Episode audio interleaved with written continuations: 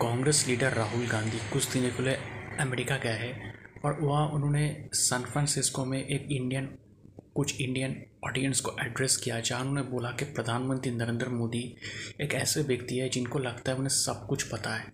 अगर भगवान भी नरेंद्र मोदी के साथ बैठ जाए तो भगवान को भी एक्सप्लेन करने लगेंगे कैसे यूनिवर्स काम करता है। उसके बाद उन्होंने कहा कि बीजेपी सरकार जो है सेंट्रल इन्वेस्टिगेटिव एजेंसीज का मिसयूज़ कर रहा है ऑपोजिशन लीडर्स के खिलाफ और देश भर में नफरत फैलाता है बीजेपी।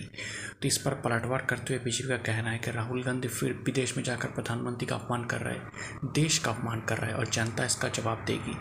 तो ऐसा पॉलिटिक्स अभी चलता रहेगा क्योंकि चुनाव आ रहा है, लोकसभा चुनाव। तो आप लोग अभी ऐसा पॉलिटिक्स बहुत देखेंगे। दोस्तों, मेरा नाम प्रियोव्रत गांगुली है। मैं एक राजनीतिक विश्लेषक हूँ।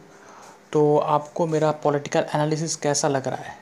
अगर आप मुझे, मेरे एनालिसिस के बारे में या मुझे कोई का कमेंट करना चाहते, कोई मैसेज सेंड करना चाहते तो आप मुझे ईमेल कर सकते हैं। मेरा ईमेल आईडी आप देखना, मेरे प्रोफ़ाइल पर है Misti man nine eight the rate of Gmail dot com Misti man M I S T I M double A N nine eight the rate of Gmail dot com शुक्रिया।